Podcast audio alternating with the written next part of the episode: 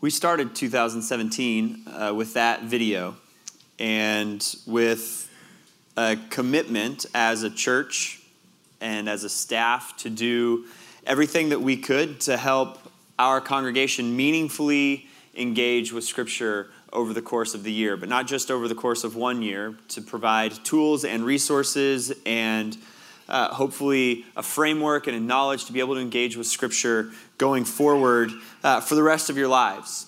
And so uh, we're going to bring that all the way to a close this morning. And I hope that we're able to do a little bit of reflecting, but also some resolving maybe in your own heart, as well as some rejoicing in the truth of Scripture. If you're visiting with us this morning, um, you're catching literally the tail tail end of a year long process of walking through the large scope and narrative of Scripture all throughout the course of this year.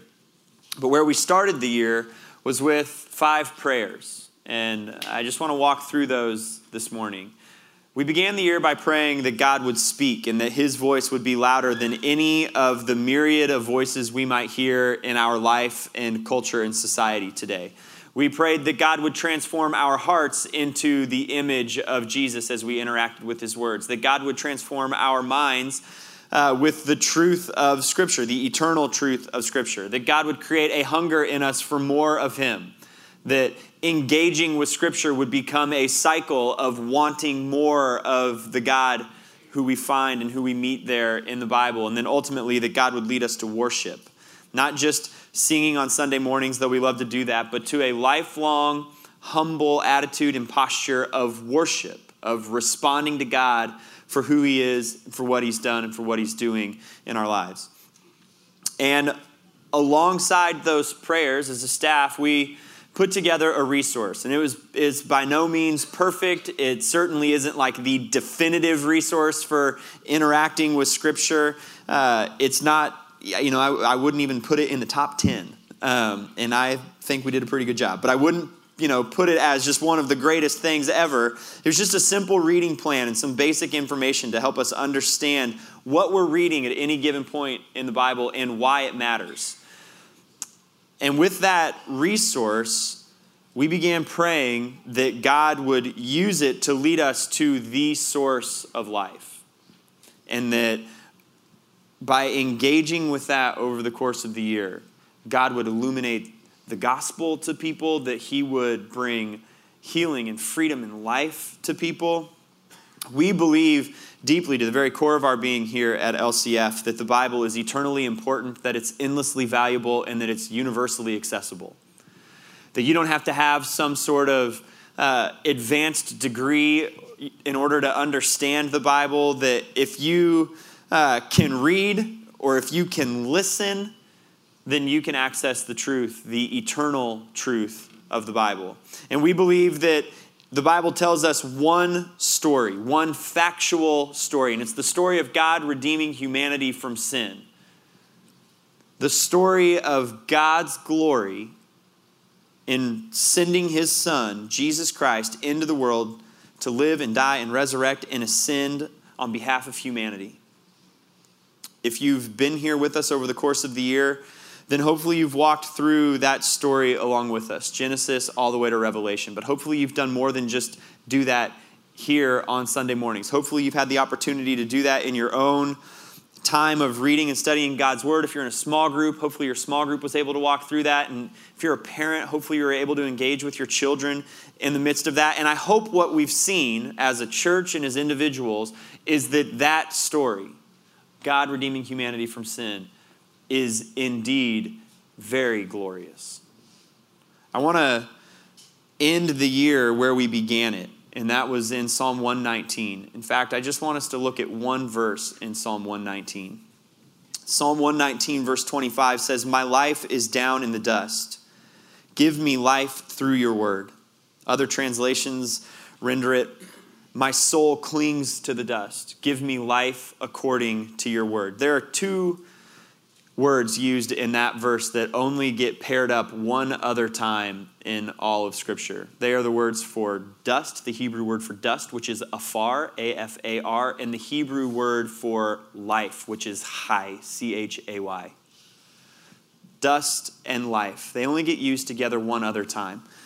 And in order to unpack that and to see it, we actually have to go all the way back to the very beginning. And this is going to be a little bit different than maybe a typical sermon on a Sunday morning here. If you're someone who really likes to take notes, I'm going to encourage you to just listen. Um, we're going to walk through the story of God redeeming humanity from sin. And we're going to do it strictly out of the words of Scripture themselves. You see, in the beginning, God created the heavens and the earth. Now the earth was formless and empty, and darkness was hovering or covered the surface of the watery depths, and the Spirit of God was hovering over the surface of the waters. And then God said, Let there be light. And there was light. And God saw that the light was good, and God separated the light from the darkness. And then, after a number of days of creating everything that we see in the physical world around us, God said, Let us make man in our image, according to our likeness. He will rule over the fish of the sea and the birds of the sky, the livestock, the whole earth, and the creatures that crawl on the earth. So God made man in his own image. He created him in the image of God. He created them male and female. And Genesis chapter 2 tells us that this is the way that it happened that the Lord God formed the man out of the dust of the ground and breathed the breath of life into his nostrils. And the man became a living being. Afar and chay, used only two times together in one verse in all of Scripture. From dust came life, but it took the breath of the Lord. By the power of the Word of God, all of creation, including humanity, springs into existence. And just so we're very clear on who exactly is present at the beginning, this is from John chapter 1. In the beginning was the Word, and the Word was with God, and the Word was God. He was with God in the beginning. All things were created by Him, and apart from Him, not one thing was created that has been created. He was life and that life was the light of men. The light shines in the darkness, but the darkness has not overcome it. And when all of his creating was done, God saw all that he had made, and it was very good indeed. And now there was a particular way that the creation, namely the chief of all creation, humanity, was supposed to function in relation to God. Genesis says this And the Lord God took the man and placed him in the Garden of Eden to work it and watch over it. And the Lord God commanded the man, You are free to eat from any tree in the garden, but you must not eat from the tree of the knowledge of good and evil. For on the day you eat from it, you will certainly die. And just as is the case for us today, even when the Lord speaks the most clearly, the voice of Satan is always ever present. And Genesis 3 tells us that the serpent said to the woman, No, you will not die. In fact, God knows that when you eat it, your eyes will be opened and you will be like God, knowing good and evil. And the woman saw that the tree was good for food and delightful to look at and desirable for gaining wisdom. So she took some of its fruit and ate it, and also gave some to her husband, who was with her, and he ate it. Romans provides the commentary this way Claiming to be wise, they became fools and exchanged the glory of the immortal God for images resembling mortal man birds, animals, and reptiles. And therefore, God delivered them over in the desires of their heart to impurity, so that their bodies were degraded among themselves. They exchanged the truth of God for a lie and worshiped and served what had been created instead of the Creator who is forever praised. And Genesis continues that the eyes of both of them were opened, and they knew that they were naked. And God said to the serpent, I will put hostility between you and the woman, and your offspring and her offspring. He will strike your head, and you will strike his heel. And thus, sin entered into the world, and with it, the consequence that God had promised you will certainly die.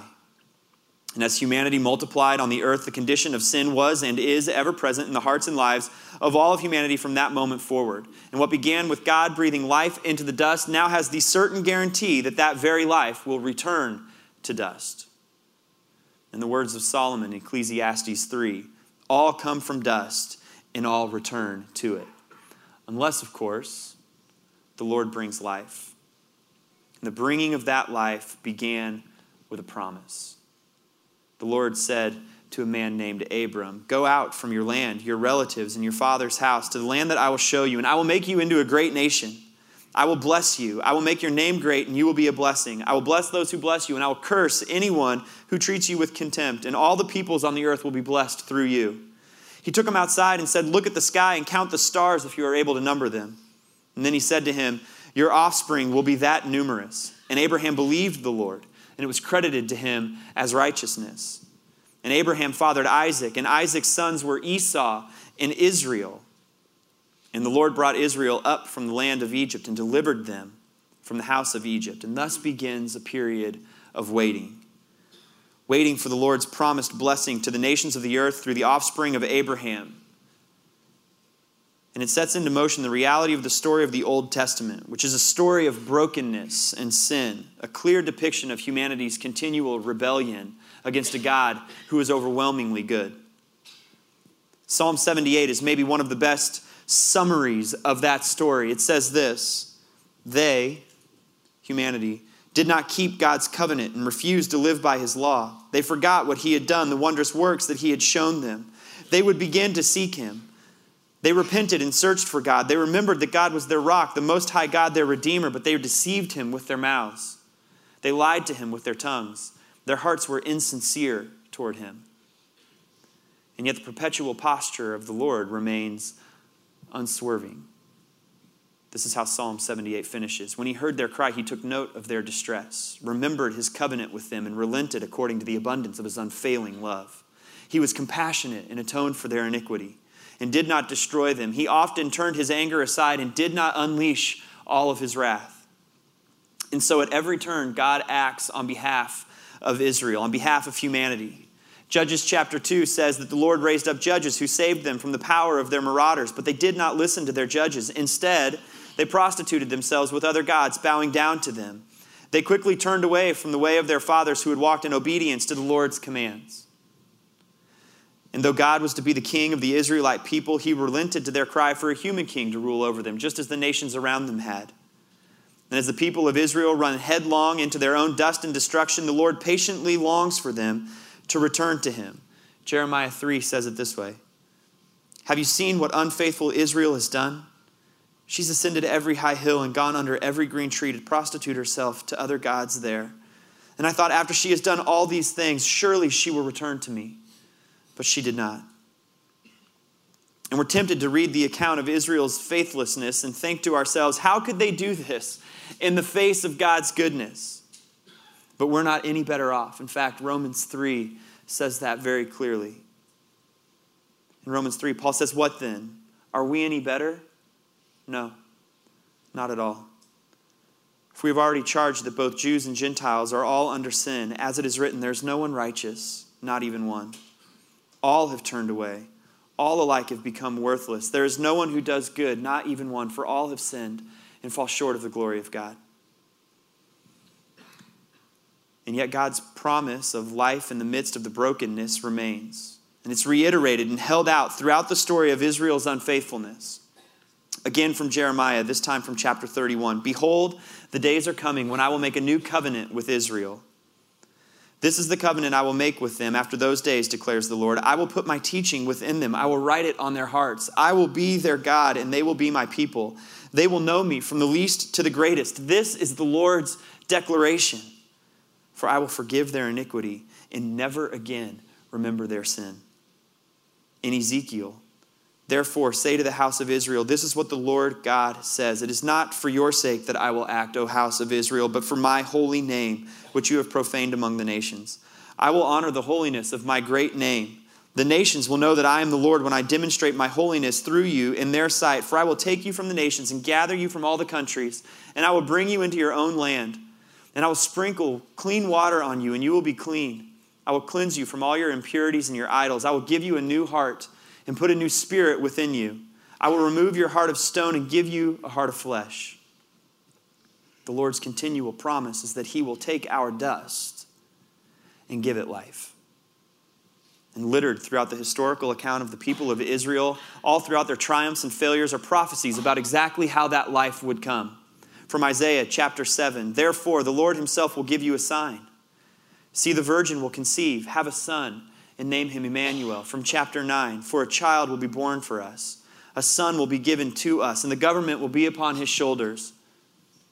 He will be named Wonderful Counselor, Mighty God, Eternal Father, Prince of Peace. We're not only told that he will come and how he will come, but also what his life and existence will look like. Listen to the words of Isaiah 53. He grew up before him like a young plant and like a root out of dry ground. He didn't have an impressive form or majesty that we should look at him, no appearance that we should desire him, but he was despised and rejected by men, a man of suffering who knew what sickness was. He was like someone people turned away from. He was despised and we didn't value him. Yet he himself bore our sickness. He carried our pains. And we in turn regard him as stricken, struck down by God and afflicted. He was pierced because of our rebellion crushed because of our iniquities. The punishment for peace was on him, and we are healed by his wounds. We all went astray like sheep. We all have turned our own way, and the Lord has punished him for the iniquity of us all. He was oppressed and afflicted, yet he did not open his mouth.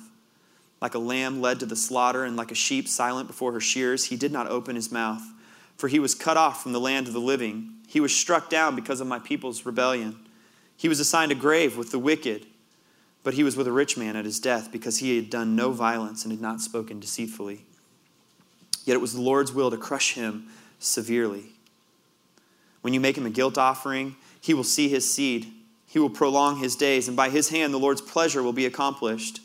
After his anguish, he will see light and be satisfied. By his knowledge, my righteous servant will justify many, and he will carry their iniquities. Therefore, I will give him the many as a portion, and he will receive the mighty as a spoil, because he willingly submitted to death and was counted among the rebels. Yet he bore the sin of many and interceded for the transgressors. And then a couple thousand years ago, in the dead of night, in a town called Bethlehem, to a virgin mother named Mary, a child was born. And an angel declared it with great rejoicing, saying, I proclaim to you good news of great joy that will be for all the people. For today, in the city of David, a Savior was born for you, who is the Messiah, the Lord. And that child would grow up, live the life foretold about him, and make unbelievable claims about himself, maybe the boldest of which is found in John 14, 6. I am the way, the truth, and the life. No one comes to the Father except through me. He encourages us to come to me, all who are weary and burdened, and I will give you rest. Take your yoke or take up my yoke and learn from me, because I am lowly and humble in heart, and you will find rest for your souls. For my yoke is easy and my burden is light. Jesus says, I came that they may have life and have it abundantly. John, one of his disciples, would later write that the one who has the Son has life, but the one who does not have the Son does not have life. Dust arrived for humanity through sin and death, and yet life arrives through the giving of the Son. But bringing life to us required that he give his life for us. From Luke 23 Pilate called together the chief priests, the leaders, and the people, and he said to them, You have brought me this man as one who misleads the people. But in fact, after examining him in your presence, I have found no grounds to charge this man with those things you accuse him of. Neither has Herod, because he sent him back to us. Clearly, he has done nothing to deserve death. Therefore, I will have him whipped and then release him. But they all cried out together, Take this man away and release Barabbas to us. He had been thrown into prison for a rebellion that had taken place in the city and for murder. But wanting to release Jesus, Pilate addressed them again. But they kept shouting, Crucify him, crucify him. And two others, criminals were also led away to be executed with him. When they arrived at the place called the skull, they crucified him there along with the criminals, one on his right and one on his left. And then Jesus said, Father, forgive them, because they do not know what they are doing. And they divided his clothes and cast lots, and the people stood watching, and even the leaders were scoffing. He saved others. Let him save himself if he is God's Messiah, the chosen one. And an inscription hung above his head this is the King of the Jews. It was now about noon, and darkness came over the whole land until three, because the sun's light failed. Then the curtain of the sanctuary was split down the middle, and Jesus cried out with a loud voice, Father, Into your hands I entrust my spirit. And saying this, he breathed his last. And on the third day after Joseph of Arimathea took Jesus' body and buried it in a sealed and guarded tomb, Luke 24 records this. On the first day of the week, very early in the morning, they came to the tomb, bringing the spices they had purchased. They found the stone rolled away from the tomb. And they went in, but they did not find the body of the Lord Jesus. And while they were perplexed about this, suddenly two men stood by them in dazzling white clothes. So the women were terrified and bowed down to the ground. Why are you looking for the living among the dead? They asked. He is not here, he is risen. And thus, through the power of the resurrection of the Son of God, the hold of sin and death were defeated, and life came through the Son. And having defeated sin and death, Jesus ascends into heaven. Hebrews 1 1 through 3 tells us the scene that long ago God spoke to the fathers by the prophets at different times and in different ways, but in these last days, He has spoken to us by giving His Son. God has appointed Him heir of all things and made the universe through Him. The Son is the radiance of God's glory and the exact expression of His nature, sustaining all things by His powerful, by his powerful word. And after making purification for sins, he sat down at the right hand of the majesty on high. Purification from sin, the gift of life, is by grace through faith. It comes to us through faith, just as it came to Abraham. Ephesians 2 8 and 9 says, For you are saved by grace through faith, and this is not of yourself, it is God's gift, not from works, so that no one can boast. And the beauty is that this salvation came into the middle of our sin, literally into our dust. Ephesians 2 says, You were dead in your trespasses and sins in which you previously lived according to the ways of this world. We too all previously lived among them in our fleshly desires, carrying out the inclinations of our flesh and our thoughts, and were by nature children under wrath. But God, who is rich in mercy, because of his great love that he had for us, made us alive with Christ, even though we were dead in sin. Romans 5. For while we were still helpless, at the right time, Christ died for the ungodly. But it goes on because having been given Christ as the payment for our sin, we give ourselves to Christ to be used by him. 2 Corinthians 5 says, For the love of God compels us, since we have reached this conclusion. If one died, then all have died. And he died for all, so that those who live should no longer live for themselves, but for the one who died for them and was raised. Therefore, if anyone is in Christ, the old is gone and the new has come. Everything is from God, who is reconciled to himself through Christ and has given us the ministry of reconciliation. Therefore, we are ambassadors for Christ, since God is making his appeal through us. We plead on Christ's behalf. In the words of Jesus in Matthew 28. We go, therefore, and make disciples of all nations, baptizing them in the name of the Father, and the Son, and the Holy Spirit, and teaching them to obey everything that He has commanded. Why? Because of the promise made to Abraham.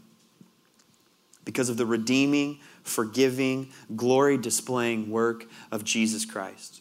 Because of the love of God displayed in the giving of His Son. We live a life to make the glory of God known. Why? because of the promise of Revelation 5 9, that Jesus purchased people for God by his blood from every tribe and every language and every nation and every tongue. And because he's coming again. 1 Thessalonians 4 said, For the Lord himself will descend with a, with a shout. The very same Jesus that is seated next to the throne of God in the glory of heaven is going to stand up and come again. And Revelation 19 describes it this way then I saw heaven opened, and there was a white horse. Its rider is called Faithful and True, and he judges and makes war with justice. His eyes are like a fiery flame, and many crowns were on his head. He had a name written that no one knows except himself. He wore a robe dipped in blood, and his name is called the Word of God. The armies of heaven followed him on white horses, wearing pure white linen. A sharp sword came from his mouth so that he might strike the nations with it. He will rule them with an iron rod. He will also trample the winepress of the fierce anger of God the Almighty. And he has a name written on his robe and one on his thigh King of Kings and Lord of Lords.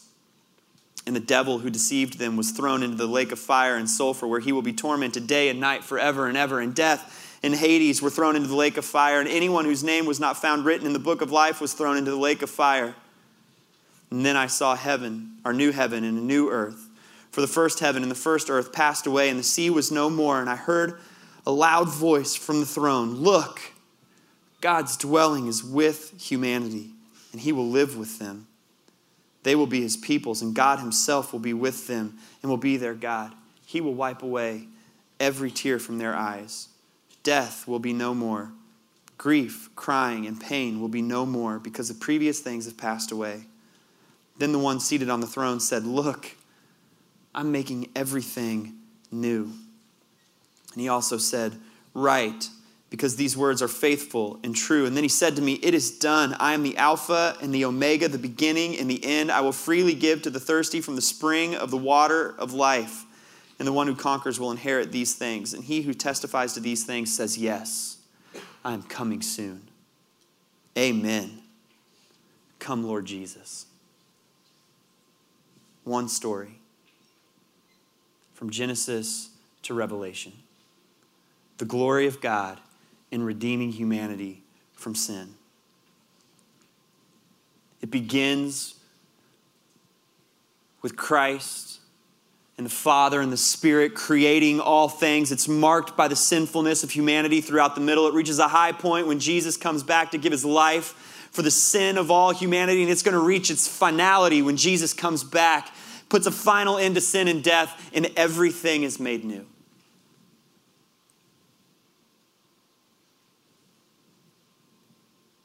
That's why we pray that the Word of God would be louder than any other voice.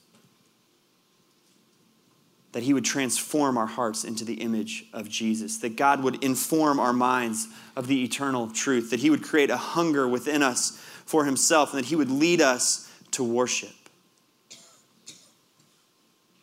The Bible begins with God breathing life into dust. It reaches a climax when God breathes life into the dust of our sin through the life of his Son. And it will conclude when God turns the dust of all the brokenness of this earth, our God turns to dust all the brokenness of this earth and brings eternal, everlasting life in his presence. Psalm 119, 25. My life is down in the dust. Give me life according to your word. May we crave that every day of our lives from this point forward. Amen. Hey, grab a seat real quick. I'm going to take just a couple more minutes. I don't want to make you stand the whole time. Um, you might be asking yourself at this at this point, what what am I supposed to do next? What comes next? Uh, as a as a staff, uh, we long to be a church, not just a like corporate entity. We long to be a church of people who found themselves, who build themselves on the truth of God's word, which means we're going to continue to press forward at all times in all the things that we do built on the truth of the word.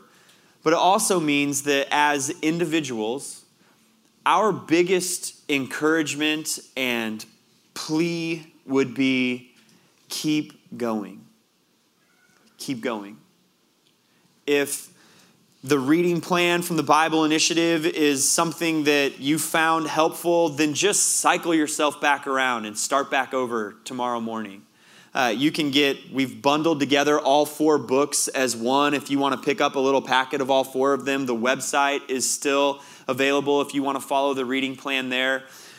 Keep on going. If you don't have the YouVersion Bible app, you can search that in your app store.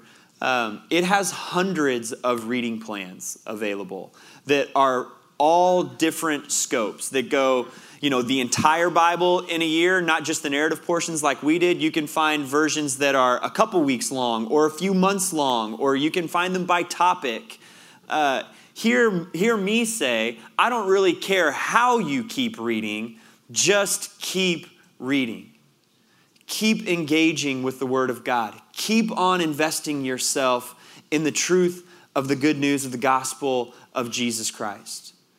If you're going to make one commitment that you keep in 2018, let it be that you invest yourself in God's Word.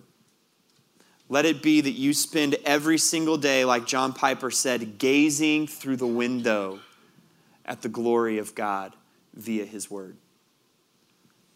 There really isn't anything more important that we as a church could encourage you to do, could help you do, could equip you to do. If you absolutely hated the reading plan and the Bible Initiative and you say, I need something different, you're not going to offend me, send me an email. I'll help you find something else. Just keep going in the Word of God. I want to close our time this morning uh, with the final two verses from the book of Jude, and then I want to pray. Jude 24 and 25 say this Now to him who is able to protect you from stumbling and make you stand in the presence of his glory, without blemish and with great joy.